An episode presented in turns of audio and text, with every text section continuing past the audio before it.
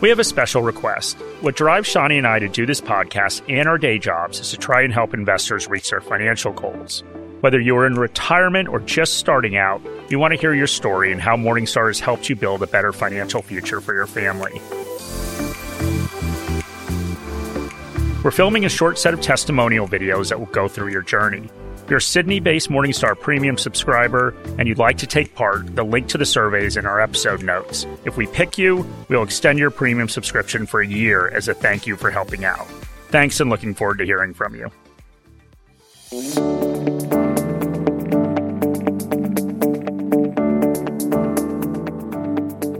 Hi, and welcome to another episode of Investing Compass.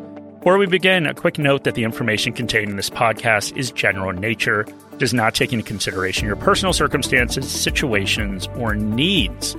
So, Shani, we we wanted to keep publishing podcasts over The sort of break. the Christmas New Year's period, Mhm. and we're both taking a little bit of a break from work. Mhm. You are taking a longer one Three weeks, which is Yeah, going to be great. Because you're very a, lucky. Yeah, I haven't had a break that long since um, uni, so that would be like six years ago. Yeah, same. Yeah. I moved to Australia. I stopped working in the US on a Thursday. uh huh. I moved to Australia and started work on Monday. That's crazy, man. So yeah, that's something. Yeah. Um, but uh, so this is the first episode of the new year. Mhm. So we'll be in 2022. Mhm. And any New Year's resolutions that you have? yeah, to get a new job. No, Wow, no, uh, no. wasn't that no. your New Year's resolution last year? it's every year. No, it's um. No, I don't actually have a new New Year's resolution. What about you? But you always you you don't tell me about the new job one. You always come up with one. You've got this like new gal January thing going. Well, I always I do I do like we do our portfolio checkups. I do all of that stuff, and I set some goals based on financial circumstances. But But we need to save that for our portfolio checkup episode. yes, So, so, I won't talk about that. But no, no goals. so nothing nothing like personal. no. Okay. Well, Yeah, that's what good. about you? Um, I have nothing yet. So normally I wait till I have a couple on New Year's Eve and then come up with something completely outrageous. Write it in the notes section of your phone. And, Exactly. Yeah. And then I give up on it immediately upon waking up. So Yeah. it's like the ultimate drunk plan. yeah, yeah, I love that. Yeah, exactly. But we're going to talk about today, we're going to talk about some different investors. So maybe this will be an opportunity for people to come up with New Year's Some resolutions. resolutions. Yeah. Yeah. All right. So yeah, that's what we're doing today. So we're doing an episode um, where we're looking to learn from others and it's taking lessons from other investors or business people that have been successful. We've got five for today's episodes, all with varying backgrounds and different approaches to investing, but with pertinent and practical lessons that we can take away and apply to our own investing approach. Yeah, and we tried to do different people, right? Mhm. So this wasn't like all five Warren Buffett. Yeah. um, which, considering this is right after New Year's, is good because maybe people are taking a couple days off from drinking. exactly. And we wouldn't want them to have to play the Warren Buffett drinking game. That could Mhm. be our New Year's Eve episode. Yeah. All right. So the first person up is a guy by the name of Nick Sleep.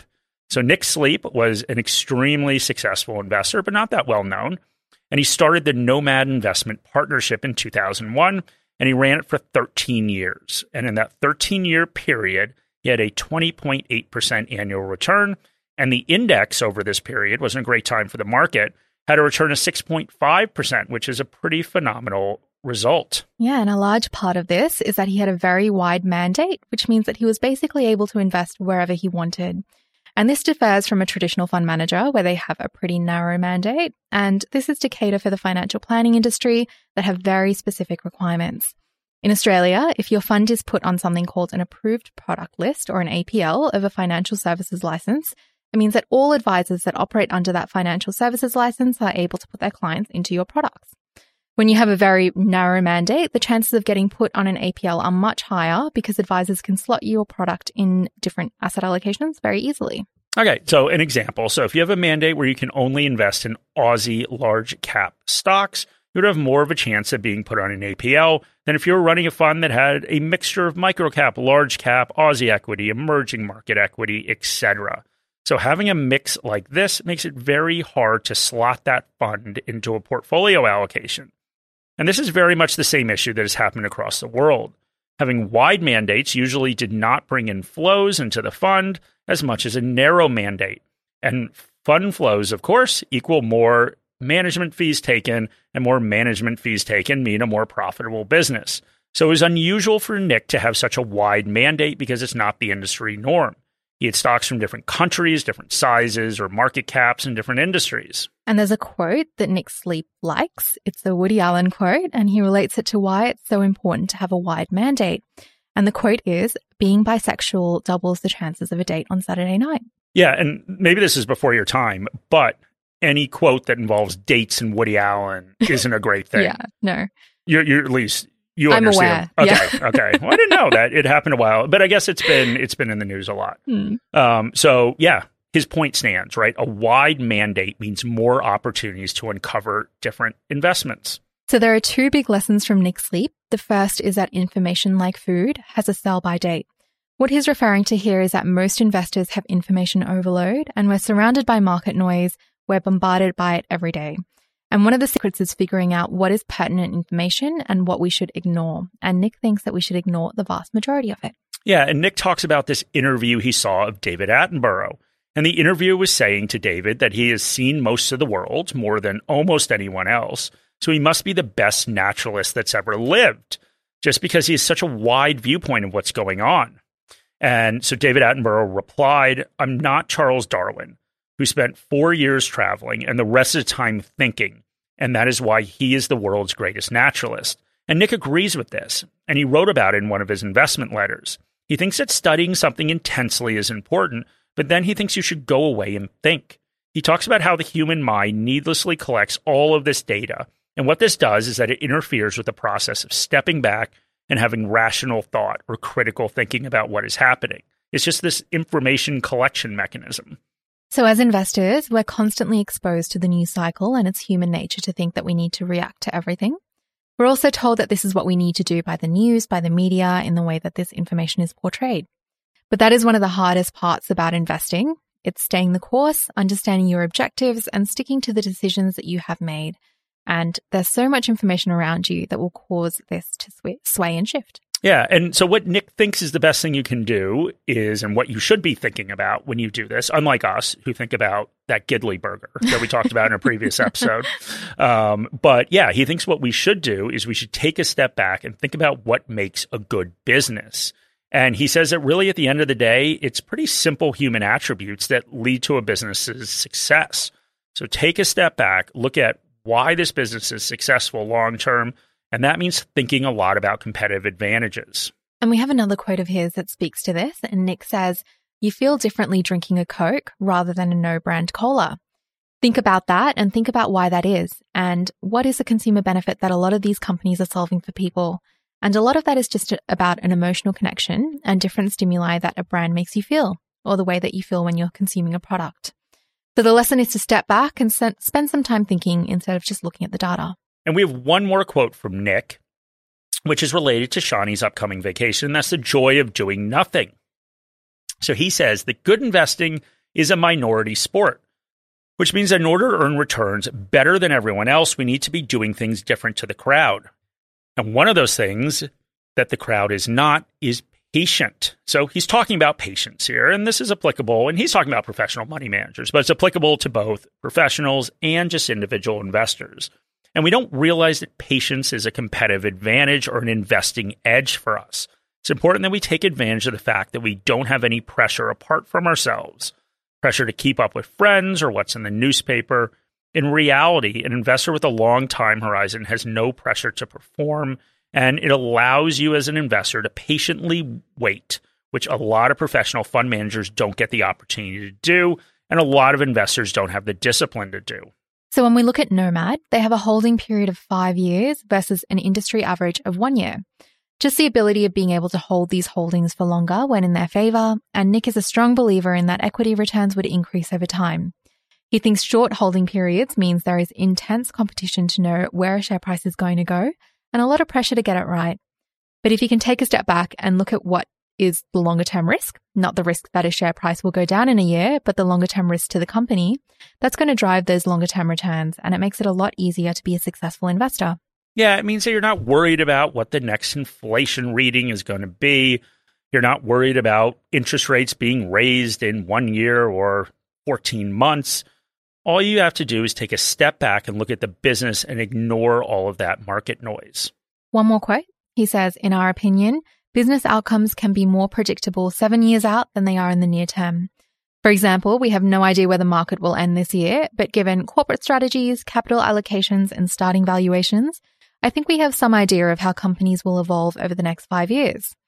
In other words, the return from investing in shares can be both increased and de-risked over time. Time creates opportunities, and maybe that's something that we can all think about now, depending on what your viewpoint of the market is. Time creates opportunities, and that's what you need to take advantage of those opportunities, and that is cash. Yeah. So Dry it- powder. dry powder. yeah. So if you believe, like I think the two of us and Morningstar in general, that the market is overvalued, you might be employing a strategy to save a reserve of cash for when the market does correct. May feel like over the next year, the next six months, you're falling behind as you see markets rise. But just remember the business cycle and the market cycle is not broken. At some point, there's going to be an opportunity to buy things cheaply. So, what can you do to prepare for that? Keep some cash. Spend some time thinking about the long term competitive advantage of businesses because that will enable you to focus in on those opportunities when the market does correct and then pull the trigger when it pulls back. So, we got an email from Dave, hmm and we actually, you wrote a note to Dave I did. A couple minutes before that. It was Mhm. a very nice email. And Dave was talking about how he learned how important it is to ride out volatility in the market and how time in the market was more important than timing the market. So he signed off his email with a quote that summed this up pretty perfectly. And it was that the stock market is a device for transferring money from the impatient to the patient. All right. So, should we move on to our next investor? Move on from Nick? Let's do it. All right. We've got four to go. yeah, we do. Um, let's get a move on. So our next investor is not so much an investor, but a businesswoman, and it is Kat Cole.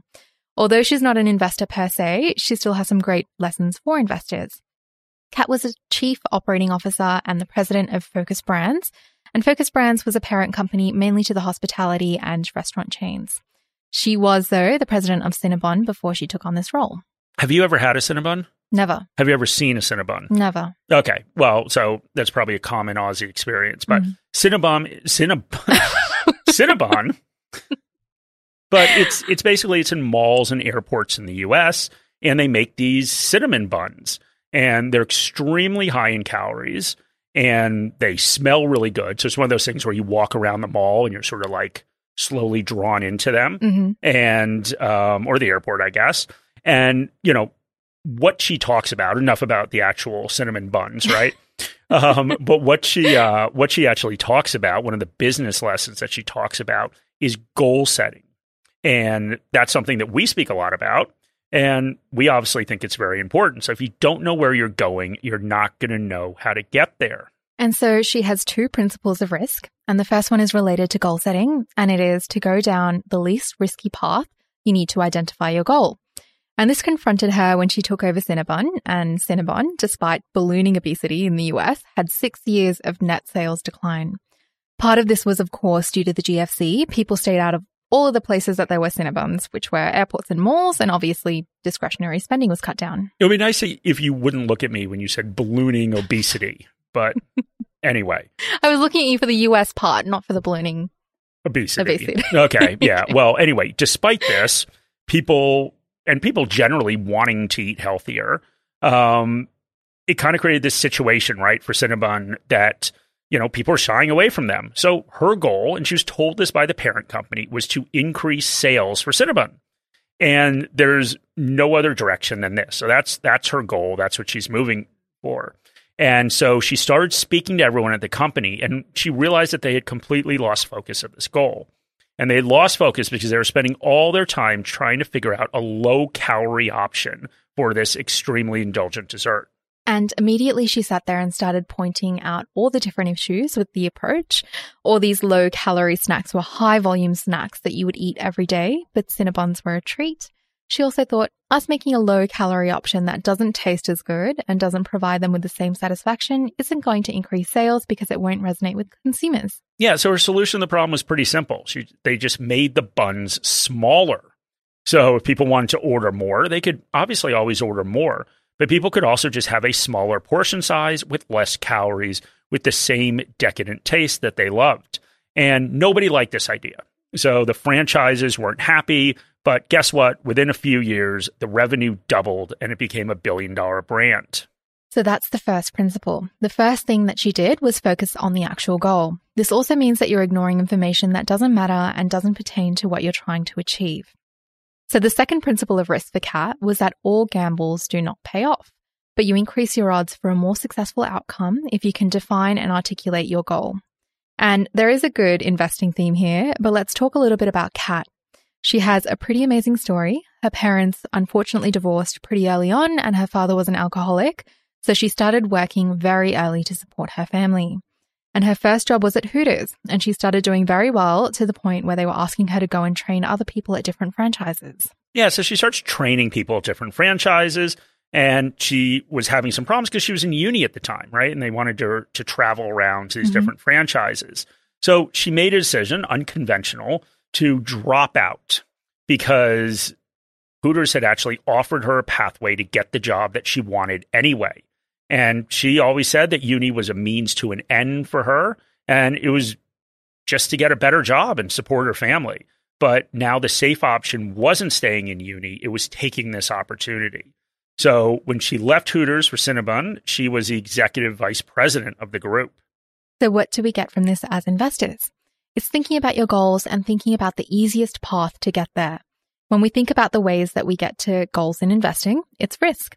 Taking on more risk and volatility in your investments is how you increase your return, and it's how you're compensated for taking on more risk. Yeah. And uh, if the lesson you got from this is drop out of uni, you're not listening carefully enough. Should we should we say that? Yeah, I think so. Um, all right. So yeah, let's get back to investing. So is investing one of the most important things to consider is what is the risk free result of being an investor? And risk free in this context is keeping your money in cash or government bonds. So we start there. And this can do one of two things for you.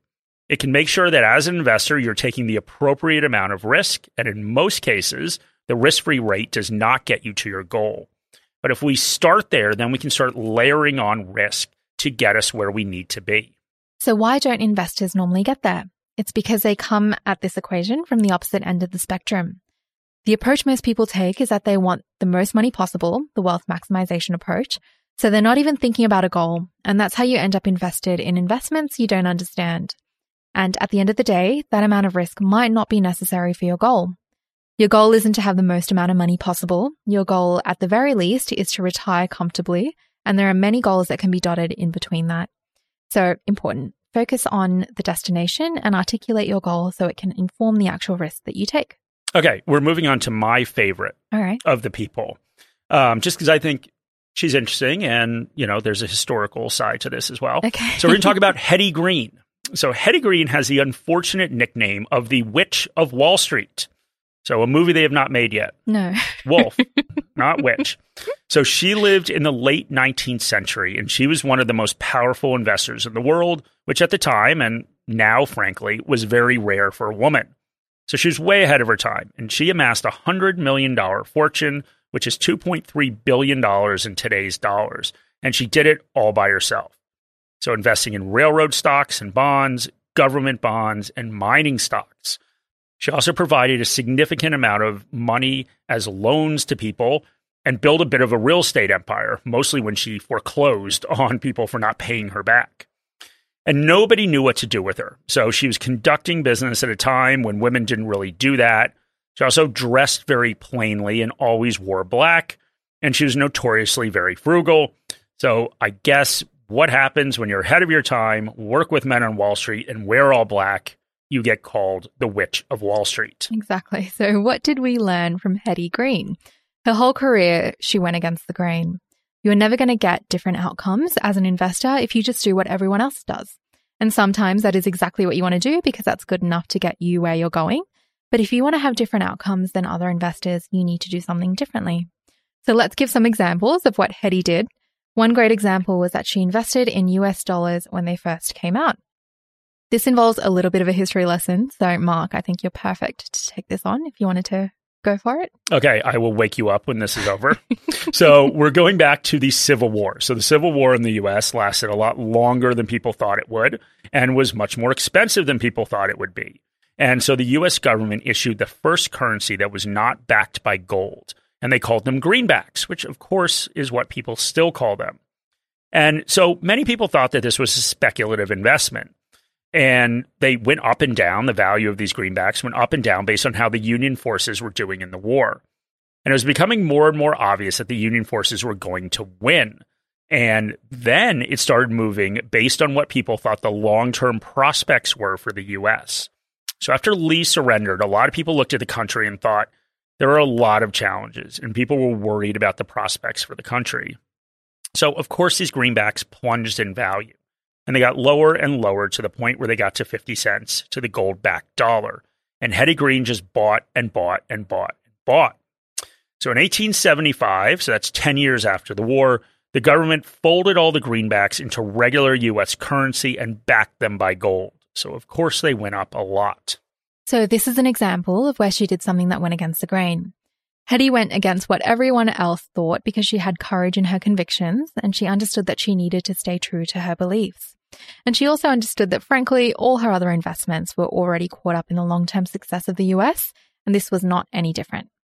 And the only quotes that we can provide from Hetty are all very obvious. We've got a couple here. There is no great secret in fortune making.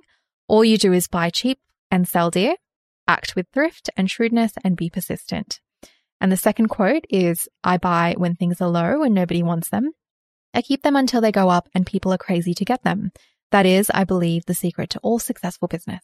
Yeah, and this isn't exactly revolutionary. So a lot of people say this buy low, sell high. But most people don't do that. But Hetty Green did. So, a good analogy around this is a reaction that people have when you are not a true believer in everything going on. The anger that comes from people and the reaction that people have when you have a different point of view is pretty strong. And Mark wrote the series called Bubbleville, where he spoke about this. We'll pop a link to it in our investing resources section. It's about six months old now, but it talks about how he believes that the markets are overvalued and that it isn't sustainable. And he got quite a bit of flack for it from readers, from his mates, from everyone. Even you, Shani. Not me. I thought it was great. Yeah, you did like them. Yeah. So thank you for that. um, yeah, and I don't know. Uh, The, the reason for this and what I was talking about before is that people know that what is happening is not normal and it's not sustainable. And all they're really looking for is validation, right? Instead of somebody pointing out that it's not sustainable. And there's just this notion, I think people have this notion that simply pointing this stuff out means that there's going to be a crack Mhm. and that will actually end it. Morningstar Premium is designed to help you reach your investing goals. Our coverage spans over 50,000 securities and 2,000 funds and ETFs. Sign up to a four week free trial through the link in the episode notes to access our global equity best ideas for our top picks across borders.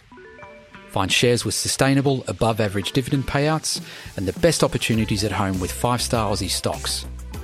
A Morningstar Premium subscription includes a Sharesight investor plan, allowing you to track all of your investment holdings in one place. And take advantage of Sharesight's investment performance and tax reporting that has been built specifically for the needs of self directed investors. If you love premium after your four week trial and choose to subscribe, your subscription may be tax deductible if you derive income from the share market. Sign up for a free trial today. All right. So we've got to move on because we've got a couple more to get through. Okay, we All can do this. Okay. Or it will be 2023 by the time you finish listening to this episode, All right. So we'll move on to our next investor, Brent Beshore. which is a great name, don't you think? Brent Beshore.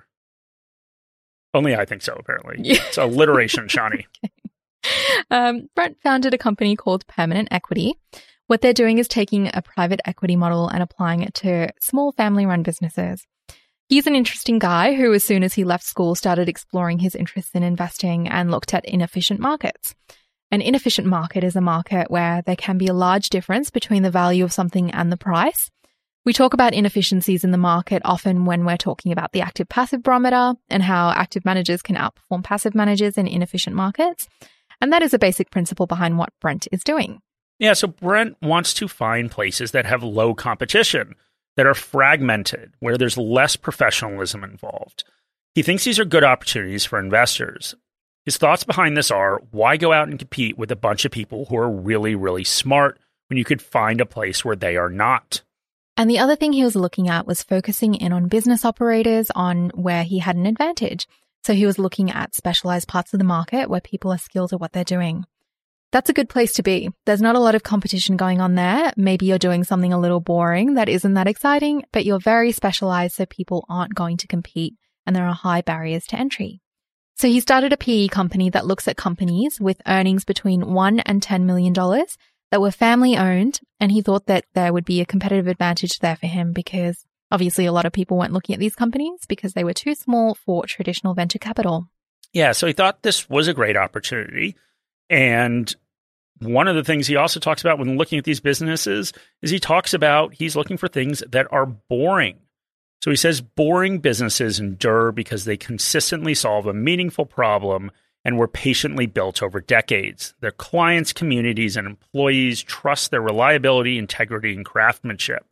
They won't disappear with trends or fads. The problems they solve existed two decades ago, and they will exist two decades from now. Investing does not need to be exciting for investors, and successful investors often say that it's boring. Businesses have a shelf life, and over time, competitive advantages erode and economic cycles go up and down. So it's the boring businesses that endure and are able to survive for a long time. Yeah, so he refers to something called the Lindy effect, which is a theory that asserts some things, like ideas or books, actually get more durable over time. So the classic example is Plato. So it was read a thousand years ago, and chances are it will be read a thousand years from now. And those chances are a lot higher than for some random book that came out yesterday. So Brent uses this same theory for companies. The longer a company has been around, the more likely it is that they have the experience to weather all the different kinds of storms, and the greater the likelihood that they will continue operating into the future. So it's a really good lesson for us as investors. And Mark always talks about the Philip Morris example. Instead of all these new and exciting companies with cutting edge technology, that boring is not a bad place to be as an investor. If you haven't heard about the success of Philip Morris, you can hear the story in our Investor Stories episode. We'll pop a link to it on our resources page. But the short of it is that it is normally the boring that endure, and investing is supposed to be a means to an end. It's not supposed to be exciting. You know, that episode is one of my favorite ones that we did. It was a great it, episode. I, I, think so. Yeah. But, you know, once again, um, that's just my opinion. All right. So we've got one more person to get through. And lucky last is Mohnish Pabrai. He started a hedge fund and he's written a couple of books. So he says something similar to Brent. And it's just that he looks for simple, well understood businesses and gets acquainted with low risk, high uncertainty investing. So, what he's doing is he's calling for investing in simple, well understood businesses. And the theory behind this is that if you invest in industries that have a really slow rate of change, that it's actually going to make the investment a lot less risky. So, let's talk a little bit about what he means when he says less risky. He's looking at risk as losing capital permanently. The risk is essentially that the business goes out of business. As investors, we should look at capital loss as the main risk, in Mohnish's opinion. And then as investors, we should embrace the fact that there will always be uncertainty. We learned that with COVID, nobody except maybe Bill Gates would have predicted that there was going to be a pandemic anytime soon. Yeah, and the future is always uncertain. And Wall Street, of course, hates uncertainty. And it's the uncertainty that's going to drive security prices to extremes because people are worried about the unknown. The focus is on low risk companies where there isn't much of a chance of a permanent loss of capital, then there's an opportunity because it's the uncertainty that's going to cause that volatility, which gives you an advantage as an investor. He's very much a Buffett disciple. He was a guy that paid something like $650,000 to have lunch with him. And this is a charity auction prize, basically, where you pay to have lunch with Buffett and the proceeds get donated. Yeah. Nobody wants to have lunch with me. if I recall correctly, you, so you hosted a webinar where you told this same story about this competition, this charity auction. Um, and the bids were coming in hot, mate. I think that it got up to like two dollars twenty at some point. Yeah, I don't remember. and you had to ask whether you had to like comp lunch. So yeah, yeah, no, exactly. Two twenty six plus a lunch at Key. Yeah, yeah. so yeah. Anyway, moving on from all the people that don't want to have lunch with me, there are seven questions that Mohnish came out with that he thinks you should use when you're evaluating stock. We'll go through those very quickly. So, the first question is it a business that I understand very well? And does it squarely fall into my circle of competence? And that is when he's talking about low risk. Do you understand the company and its drivers and how those drivers impact the company? And there's so many investors buying tiny biotech companies or tech companies, and that puts you at a lot of risk because most people don't understand what the business that they're actually investing in does. The next question Do I know the intrinsic value of the business today with a high degree of confidence? And how likely is it going to change in the next few years? This is exploring what parts of the environment in which the business operates and the business itself are going to change, and what are the drivers that are going to change the intrinsic value of the company. Again, if we take Coca Cola, there's probably a lot less to think about than some small biotech company trying to invest in a very specific drug for a very specific disease. And he then asks Is the business price at a discount to its intrinsic value today? And what is that margin of safety? As we said before, what is the downside? Is the downside minimal? Think of a company like Coca Cola again. Does the business have a moat? Is the business run by the able and honest management? These are the questions that Mohnish asks when he makes an investment. And I will say that going through this checklist is what our analysts try to do. Look at the different types of ratings that they have. They have an uncertainty rating, which is what we equate to business risk. We've got a moat rating, and that's a hard look at competitive advantage and downside risk. And then, of course, you have a star rating. So that's looking at intrinsic value and what is the discount to that intrinsic value. All right, so those were quite a few lessons. Why don't we go through a bit of a summary? The first, don't focus on data collection and noise, and instead spend your time thinking about the simple attributes that make truly great businesses. Lesson two, patience is an investing edge and time can de risk an investment. Lesson three, defining and articulating your goal allows you to determine how you can achieve it with as little risk as possible. Think of the no risk option and use that to determine how much risk you need to take to get to where you want. Yeah. And then lesson four the only way to achieve a different investing outcome is to go against the grain. So stand your ground and be true to yourself. That's a lesson that Hetty Green, the Witch of Wall Street, taught us, of course. I've changed my mind. I do have a New Year's resolution. Okay. By the end of 2022, I want to be referred to as the Witch of Wall Street. Okay. So you're going to purchase black clothing. Yeah. and be very frugal. yes. Okay. I think I've covered both of those, to be honest. You think? Yeah. okay. Well, you're not wearing black right now. No. Just so you're aware. yeah. Um, all right. Well, that's Shani's resolution, but we've got two more lessons, and one of these can be your resolution. Embrace boring. Investing is a means to the end, a means to an end, and it isn't supposed to be an exciting spectator sport. The market, in lesson six, the last lesson, the market hates uncertainty. You don't have to. When you have high uncertainty in a low risk business, the end result is high returns. All right, we did it. Mm-hmm. You came up with a New Year's resolution. I did. I still have nothing. I mean, I could try to be the Witch of Wall Street as well. We could compete. Okay, who wins when Will calls one of us the Witch of Wall Street? Will can be the moderator, yes. Okay, well that that works out well. I have almost no black clothing, so uh, you're probably off to a head start. But anyway, we do want to wish everybody a happy New Year. Thank you for making us a part of your 2021. We hope we can remain a part of your 2022. And once again, any comments, New Year's wishes. Um, suggestions for Shani's New Year's resolution, mm-hmm. you can send them to the email address in the episode notes, mark.lamonica1 at morningstar.com. And we love any questions or comments. We'll see who's the first person to give us a good rating and comment in 2022.